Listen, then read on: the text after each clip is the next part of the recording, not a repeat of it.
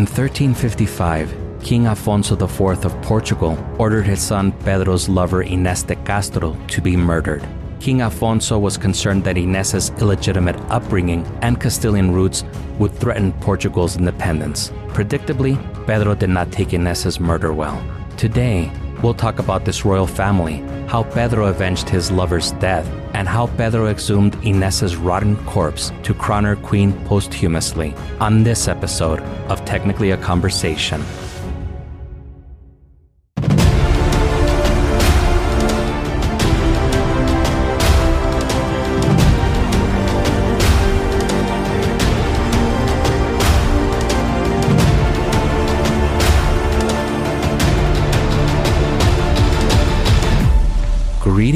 You're listening to Technically a Conversation, a podcast where we share an interesting topic or story with each other and hope you find it interesting as well. I'm one half of your host, Jose, and I'm joined today by my lovely co host, Isela. How are you doing today? Doing pretty good. I have no complaints at all. How are you? I'm doing great also. Great. We're going to go do some karaoke on Saturday, so I'm looking forward to that. I am really excited. I don't know how much karaoke I could really do because I feel like my voice was already like giving out, but fine. I'm just going to find all the raspy songs so this fits in perfectly. That's actually what I was going to ask you. Any idea of what songs you're going to sing? I have no clue. Like, legitimately have no clue. I don't know what's on there. Do they have a book or how does that work? You're the one who was taking it over. I wouldn't say I was taking it over, but I did definitely. I think I overstayed my welcome the last time. No, you did not. Everybody seemed to be enjoying it. They were like, come over here, stranger, sing with us. Yeah, that definitely was a lot of fun. No, the way that it works is um, if if the karaoke track is on YouTube, you can do it. Oh, okay. All right. So you might want to go on the YouTubes and uh, see what you can find on there. The research will begin tonight, sir. Personally, I would like to encourage you to sing "I Saw the Sign" by Ace of Base or that one uh, "Wanna Be My Lover" song. For that one, I definitely remember. The "Oh yeah, wanna be my lover." I forgot that for a second. Yeah. I remember going all out. Where I felt like we were lost when you were driving. At that time, you were driving, right? I don't even remember anymore. Yeah. We were lost in the streets of Dallas. I was lost in how much energy you were putting in the "Oh yeah." That's funny. It was good times, good times. Yeah. I kind of want to do some Alejandro Fernandez this time. Dude, for sure. I want to do some kind of Spanish something. Maybe one where most everybody else sings and I just kind of get to, you know, throw in a couple of words here and there. And everybody else is really just singing. I'm just more like the conductor of this awesome of this awesome singing choir. Like Flava Flav. Yeah, something like that. Boy. yeah. Yeah, I don't know. I'm I'm torn. I, I do want to do Alejandro Fernandez, but I also kind of want to do some trivium because I want to do some of the screaming and growling. But I know that if I do that, I'll end up fucking up my voice. So that'll probably be like towards the end. Right. I say start out Alejandro, end up Trivium, and you get the best of both worlds. I mean, who says you got to do one? You are a Mexican American man. You can do Mexican and American stuff. True. yeah, I think me and you should do a duet together where we can scream and growl together. I think that'll be fun. I don't know any songs, but I could be like a backup dancer. Do they have backup dancers for the growling? Maybe at like at a white zombie concert or something. okay. I don't know. I think people would kick me off of the would be stage. I don't know. I think you could probably do some sick screaming and growling. So I kind of want to see what you got. I don't know. I appreciate the confidence. Enough fucking around, Isela. Ready to get started? Always. Great. Let's get started. So I had initially planned a different story, but that other story was too dark even for me. That's weird. It is, right? Yeah. So I thought that I would do something a little bit more lighthearted and fun mm. for once. Mira. Okay. This is going to be a love story. Do you like love stories, Isela? I usually do. Yes. Excellent. Isela, have you ever been in love before? I very much believe I have l- loved men in my life before. Yes. Okay. Did you ever love someone so much, but due to circumstances out of your control, you were not able to be with this person? Mm, I don't. I don't think so. Okay. This one sadly does not have a happy ending. Or, well, maybe it does. So it's a true love story. I'm just kidding. It is a true kidding. love story. so, that's so jaded. I'm kidding. but you tell me when we reach the ending if you think it ended on a happy ending or not. Oh, we're questioning this? Okay, I'm very excited about this. Well, it's almost like a Disney story and even includes a real life prince. That's still every woman's fantasy, right? Uh, sort of. Okay, the following is from a Reader's Digest article by Megan Jones and BBC article by Holly Williams. Link to these and all our sources will be in the show notes. In 1340, Prince Pedro I, son of King Afonso IV of Portugal, had met the love of his life, a young woman by the name of Ines de Castro. Unfortunately, there were a couple of problems for a royal protagonist. The first being that his father didn't approve of the romance because Ines wasn't a noble. The second being that Prince Pedro was already married. Pedro's love for Ines was too strong for silly things like nobility and marriage to come in the way of what his heart desired. so he refused to stop seeing her. In fact, it would have probably been harder for Pedro to stop seeing her since she was his wife Constanza's lady in waiting, her personal assistant. King Afonso discovered they were still seeing each other and had Ines exiled. When Pedro's wife Constanza died, Ines returned to Portugal to live with Pedro, and the couple had four children together. Escándalo. In 1355, Afonso and his advisors thought Ines's presence was too much of a risk to the royal Portuguese line and had her killed. Hmm. Pedro swore revenge against his father and pledged to avenge Ines's death. Let's see if he succeeded. But first, Isela, are you familiar with this story? It sounds somewhat familiar, but I think I'm confusing it with um there was a story that seems a little bit similar where the parents didn't want them to be together and I thought her name was Ines too, the one the story from the Doubletree in Las Cruces or Mesilla. But you said Portugal, so yeah, it's definitely not that one. Yeah, I don't believe it's the same one. But I mean, it sounds like the typical Romeo and Juliet love. Right. First of all, I'm really glad that you haven't heard of this story. I set the story up. We left on a huge cliffhanger. Let me give you a little bit of background on his family, and perhaps it might paint a better picture of why King Afonso was kind of a jerk and why he felt the crown would be threatened if his son married Ines. Let's go over them, and you can tell me what you think. Sure. According to the New World Encyclopedia, Afonso was his father King Dini's only legitimate son and the rightful heir to the Portuguese throne. However, he was not his father's favorite son. His half brother, who was also named Afonso, but he was Afonso Sanchez, was, according to some sources, his father's favorite. I'll refer to him as Sanchez from now on to avoid confusion. This favoritism led to a constant fighting and even several outbreaks of civil war. On January 7th, 1325, Afonso's father died and Afonso became king and took full revenge on Sanchez. Sanchez was exiled to Castile and stripped of all the lands that were given to him by their common father. As you can imagine, Sanchez was not thrilled about that. So from Castile, he orchestrated a series of attempts to take the crown for himself. Little brother was coming for the throne, yo. Damn. But Sanchez was not successful. In fact, Afonso's mother, Queen Elizabeth, had to get involved and had both brothers sign a peace treaty. Reportedly, they were both also ordered by the Queen Mother to go to their rooms without supper and think about what they had done. Once you said that, I was like, that's such a mom thing to do. Mijo, mijo, come here, come here. Sign here, sign here. wow. Okay. So Alfonso sounds like a great guy, right? Chill AF. Sure. So I, I think we can see where he definitely had some daddy issues and sibling issues. Absolutely. More specifically, illegitimate sibling issues. Yes. The illegitimate sibling issues were also a factor when it came to his son Pedro. Although Constanza and Pedro had one son, Fernando, the legitimate heir to the Portuguese throne, Fernando was a sickly child, while the children that Pedro had with Ines were all super healthy, just like me.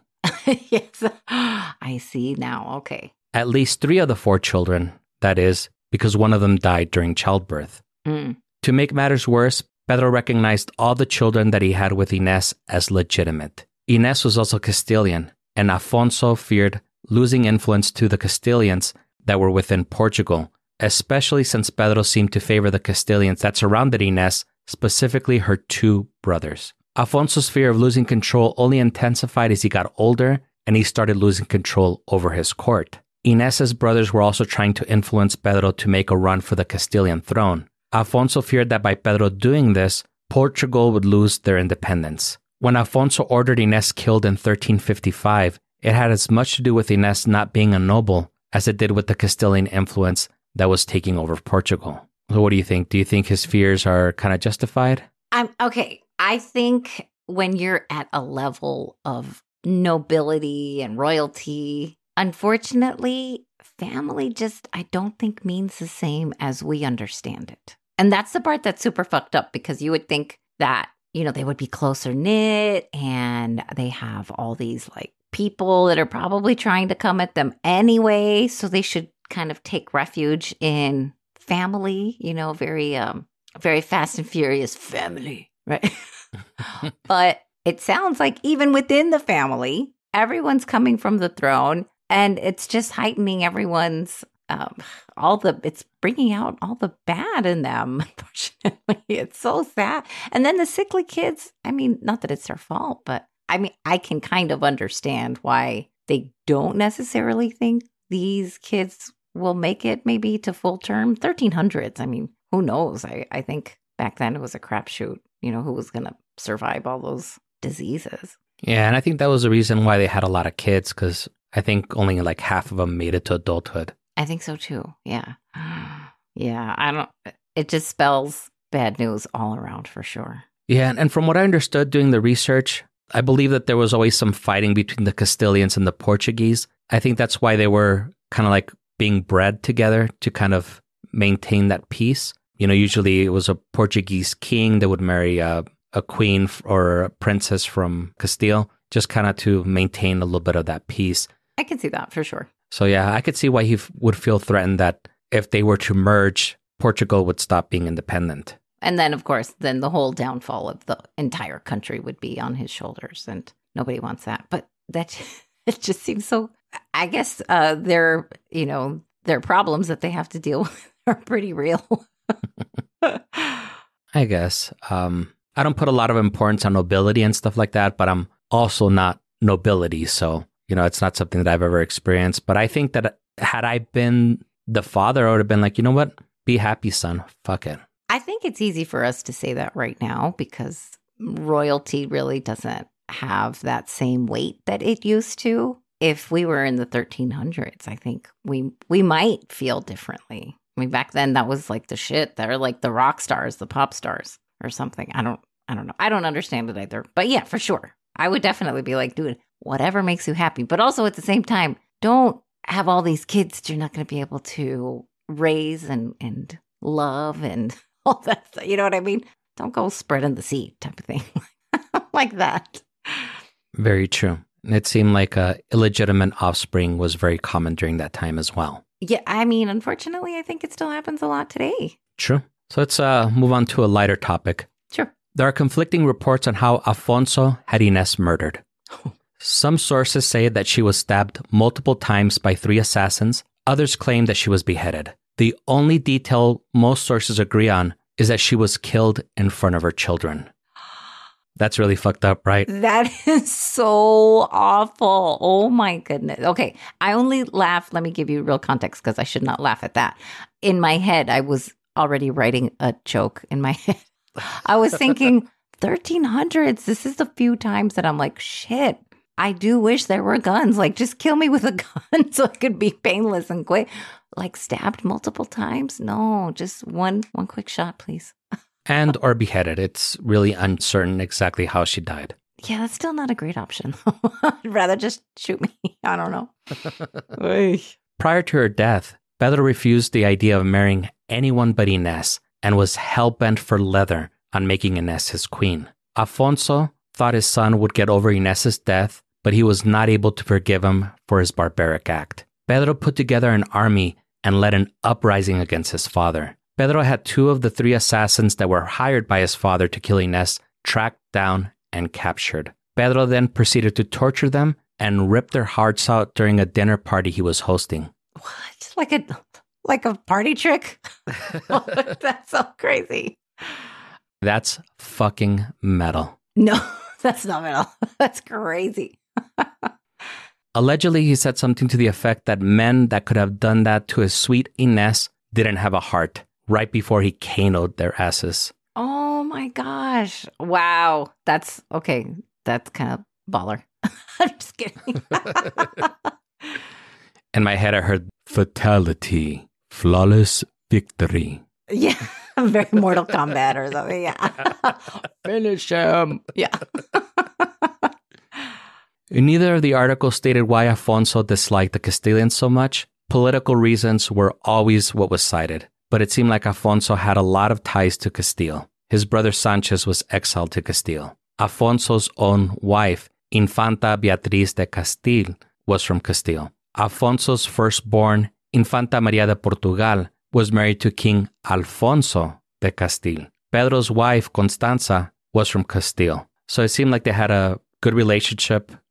It was definitely an amorous relationship with the people of Castile. Yeah, but I don't know if it was just to keep the peace and know, secretly they kind of hated each other. That is until Alfonso found out that his daughter Maria was being publicly mistreated by her husband, King Alfonso, and he started a war against Castile that lasted four years. Wow. I know it's kind of confusing because Pedro's dad is Afonso without an L, and Maria's husband is King Alfonso with an L. Okay. Yes. Yes. And it's so hard for me to say Afonso because I always want to say Alfonso. Your brother's name is Alfonso. So yeah, I could see that for sure. that is a fact. His name is indeed Alfonso. Mhm. So he, they started a war against Castile that lasted for four years. In fact, Maria was the one that intervened and got her husband and her father to sign a peace treaty in 1339. So again, maybe he had some resentment for the Castiles for that reason. I don't know. That's just speculation on my part. And I think, you know, all we can do is just kind of speculate. I, I couldn't find a clear reason why he hated them so much. What do you think? I mean, it's possible, like what you were saying. Maybe there was a, a bigger plan that he wanted to proceed with, and you know, he felt upset that it was foiled, type of thing. Or it's just one of those weird things that you know, two countries have really disliked each other for a, such a long time. You don't know why. Um, I guess the one thing that I can think of that's similar is like um, Pakistan and India. For some reason, I think they just don't like each other, and I think they generations upon generations have just kind of grown up where you know you're just not supposed to like them or. You know. Yeah, and I guess it didn't help that they were being forced to breed with each other also to maintain power and peace. Right. Especially if they were being denied perhaps their true love. But I think that guy sounded like he was, it's now a matter of when you want something. And I know you've been in this situation before. When you see a woman, she's not interested, but you really like her, and it almost makes you want her more. And you just kind of hang on and, and then maybe she'll see or whatever. It's the same thing. Women, we go through that too, you know? So sometimes the more they, you know, you're told, no, you can't date this person, the, the more you're kind of like pushing them into each other's arms. It's the hopeless romantic in some of us. yes. Let's go ahead and take a quick commercial break. And when we return, we'll talk about the time Pedro had Ines's rotting corpse exhumed to have her crowned as queen posthumously. also, that's metal.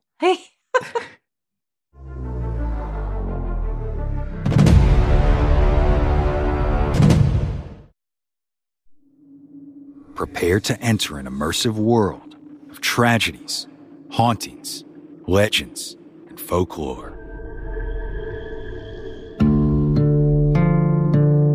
Southern Gothic is a podcast that will take you deep into the dark history and haunted lore of the American South, exploring some of the region's most infamous tales. From the swamps of Louisiana to the shores of the Carolinas, isolated communities of Appalachia, and the bloody battlefields and earliest settlements of Virginia. This is where ghost stories come alive, grim secrets are exposed, and mysteries. Well, you need to listen to find out. Join us now at southerngothicmedia.com or wherever you get your podcasts.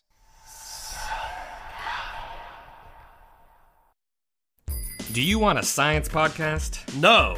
What about a comedy science podcast? Oh, yeah. Then join us at Petri Dish. I'm Sean, a PhD and cancer researcher. And I'm Nathan, his trusty sidekick and common man slash biological brother. Together, we dive into the latest, hottest topics with irreverent gusto. Cannabinoids, climate change, human sexuality. Listen weekly, everywhere podcasts are available, to Petri Dish.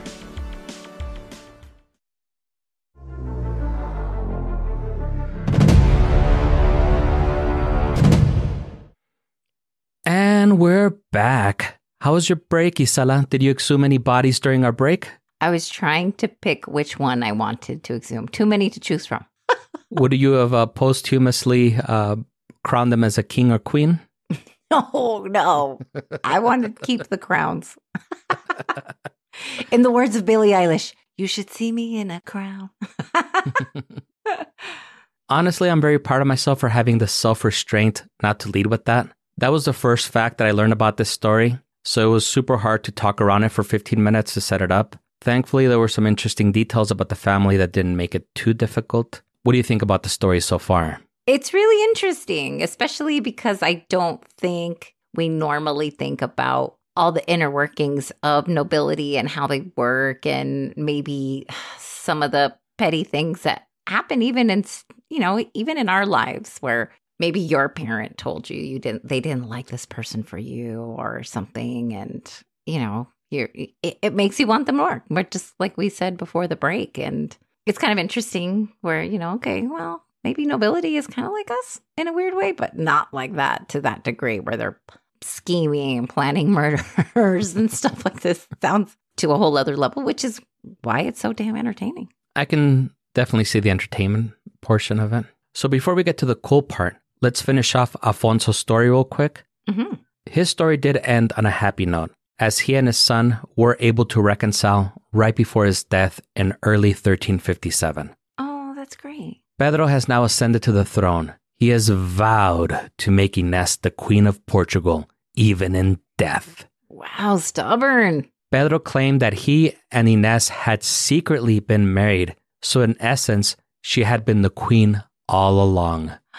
Nolan twist. No, Nolan, Christopher Nolan.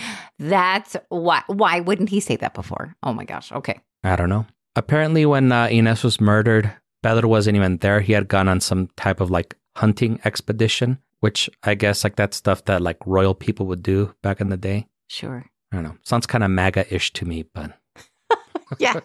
Yeah. maybe he went out there with Chris. What was his name? Uh, Kid Chris, Kid Kid Rock, whatever the fuck his stupid name is, to shoot uh, Jesus. Budweiser beers or whatever. oh my God. That's so ridiculous, right? Of course they would be doing that.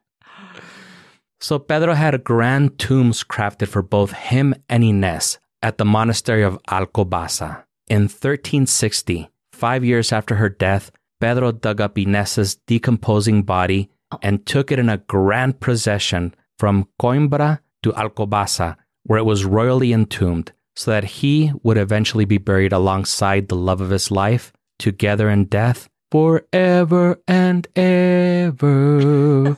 Amen. That's batshit crazy. Wow. This guy sounds, I know in English the word is stubborn, but I feel like in Spanish, aferrado is really like, I don't know if it's the rolling of the R's that really kind of drives it in. aferrado. Like this guy sounds beyond stubborn. Wow. Now I was actually going to say that's a really sweet story, right? No, No. no. no, not at all. That's a whole other level. Well, you totally threw off my script because I was going to say if it had ended there, it would be sweet. No, he's ex- zooming bodies.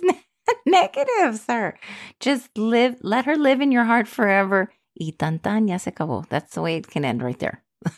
Amen. so, what is it that you once said about there being a thin line between romantic and creepy? Oh, yeah. This is definitely it. Well, thankfully, this is not going to be Carl Tanzler creepy. Ines's corpse, as far as I can tell, didn't get tanzered. That's funny. That that's a that's the verb. Yeah, as far as I could tell, she was not tanzered, so I'm not going to need to record any trigger warnings, hopefully. Good. And if you have no idea what we're talking about, go listen to our Carl Tanzler episode. Yes. That might be the most gruesome story that we've told so far. Right. You've been warned, and I'm still very proud of you, Isela. I I feel like I was supposed to now w- wear a button that said, uh, "Just say no to necrophilia" or something. anyway, Okay, so I'm going to preface this by saying that because there are so few historical documents from that time period, it's possible that this didn't actually happen. At the same time, there have been so many plays, poems, paintings, operas, and novels that have been written about this, so we leave it up to you and our super friends to decide. Everything prior to this was backed by historical evidence. We're about to go into myth territory. Mm, okay. One of the first instances where this part of the story was told was in Jeronimo Bermudez's 1577 tragedy, Nise Laureada. In the play, Ines was not merely transferred to a new tomb, but her corpse was treated to an extravagant coronation ceremony. Pedro insisted that his corpse bride be dressed in coronation robes, propped up on a throne, crowned, and her hand kissed by the noblemen to pay respect to their new queen. Oh my god, that's weekend at Bernie's. Like, but beyond the grave. That's disgusting. I don't know about you, Sela, but I'd be like hard pass, fam. I would be trying to sneak out through the back. I don't think that I could kiss a five year old rotten corpse's hand. What about you? I, I know you're down for cannibalism, so negative, negative. Starting bad rumors. I would be like, "Yo, uncle, let me just. Can I just like blow her kisses, like?" and they'll get there. They'll get. you know what I mean? Shit, that's creepy. If that's true. apparently there's a lot of uh, similar stories. So There's got to be some truth to it then. that's what I say. I mean, who knows? It might have been just one person that told the story and it just ran crazy. hmm but we're going to go into it. Holly Williams, author of the BBC article we referenced, states that this fascination with the macabre has surely driven much of the interest in Ines, but it also offers an opportunity to explore all kinds of themes, such as love and devotion, innocence and injustice, politics and war, madness and obsession, death and grief, and femininity and masculinity. Aida Jordao, a Portuguese Canadian academic and theater practitioner at York University in Toronto, has extensively studied the story of Inés de Castro and states that, quote, it's hard to overstate just how famous and foundational this story is in Portugal. It's in our collective memory. Most Portuguese school children are introduced to the story in fourth or fifth grade, although the story is cleaned up. That's crazy, huh? That's really wild. I don't think I would want that story around my fourth or fifth grade year old. No, no, no, no, no, no. Negative. But if it's something that you grew up with and everybody that you know grew up with this story, it's similar to how when we learn about um, George Washington's wooden teeth or whatever, which were actually made from slaves' teeth, which is uh, much more fucked up. Oh, for sure. I just don't think that you want to pass down that kind of trauma. Let's all be traumatized together. It's a cute story. It's a cute love story. I I don't like that he stepped out on his wife already. So from the get go, it was pretty. It was kind of going in the wrong direction. That's fair. That's fair. Portuguese teenagers also encounter Pedro and Inés when they study their national poet Camões in school. Camões' literary work being translated in other languages is the reason this story is so well known in other European countries. Jordao states that because of these translations, Inés was taken out of Portugal and introduced to Europe. Jose Pereira da Costa recently wrote about Inés for an academic work, and his book has a jaw dropping 5,531 works cited about her. Wow, that's a lot of detail on one lady. And most of the works written about this event do include Pedro having his wife coronated as the queen after her death. Ooh. But some of the more family friendly versions of the story, such as Luis Vélez de Guevara's 1637 play, speeds up the timeline, and Inés's coronation happens 24 hours after her death, rather than several years later. So she's presented as being a beautiful corpse rather than a rotting cadaver or skeletal queen. Uh, okay, I know this is your show right now that you get to run, but I'm going to ask you a question. Does that make it any better? I don't know. Bitch is dead. I'm I don't want to kiss any any weird hands that have been dead for 24 hours. I don't know. I just don't. No, it doesn't. And I know that I always play the devil's advocate and normally try and take the more extreme viewpoint, but of course. mainly I do it for shock value. hmm But yeah, I, I couldn't do that. No, that's not. I don't think that's any better. Yeah, that's not kosher, as the kids say. Oh, I don't think the kids say that. Oh, okay. There's also a famous painting of Ines from 1843 by Russian artist Karol Bryulov, where she's pleading to Alfonso with her children, Alfonso's grandchildren in hand, to spare her life. So her influence and notoriety has been more widespread than just Spanish or Portuguese speaking countries. In Portugal, of course, Pedro and Ines are everywhere, even to this day. There's even a Pedro and Ines bread and a Pedro and Ines wine. Wow. So she did win. Oh, wow. That's nutty. Okay. There have already been three films and one television series about them, as well as derivative works that are more modern retellings of the story, including one by Rosa Lobato de Faria, where Pedro is in a psychiatric unit and the scenes take place across three different time periods the classic medieval version, a modern contemporary version, and a futuristic dystopian climate catastrophe world. I kind of want to see that movie. It's called The Braid of Ines. Ah, I think she did that because it completely makes sense that you can see this type of a problem happening in the 1300s, happening where we live right now, and then also happening in the future. This is sadly, love is not a story, and even finding love in a maybe in a pretty fucked up way is not one that's unique to a particular time. That's very true. Throw in a futuristic dystopian climate catastrophe world, and I'm sold. I'm a sucker for those type of movies. Right. And then it just turns into you fell in love with a robot and you didn't know she was AI robot and now you got to figure now you got to figure out what you got to do.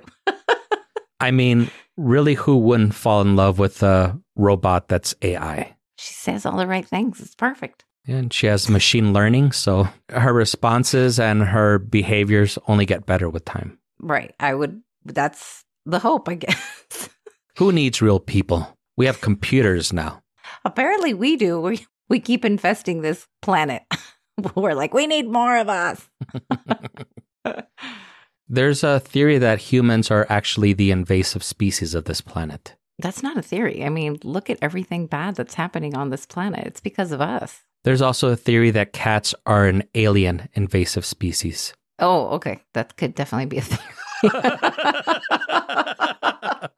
That's so funny. I don't know. It sounds like uh, something that you would talk about while uh, sitting in a hot tub with your boy Elon after smoking a couple of dubs. Spliffs? No. Fun, no. Happy 420, man. I mean, if anything, I feel like dogs are really the ones that are smart. They're really the ones that are running the show. Cause, like, if you just go to like a dog park or even any park where they're being like walked, they're always in front, right? They're the leaders. So they think. And where are we? We're in the back holding their bag of shit, all happy. Who's the real leader? Come on, people.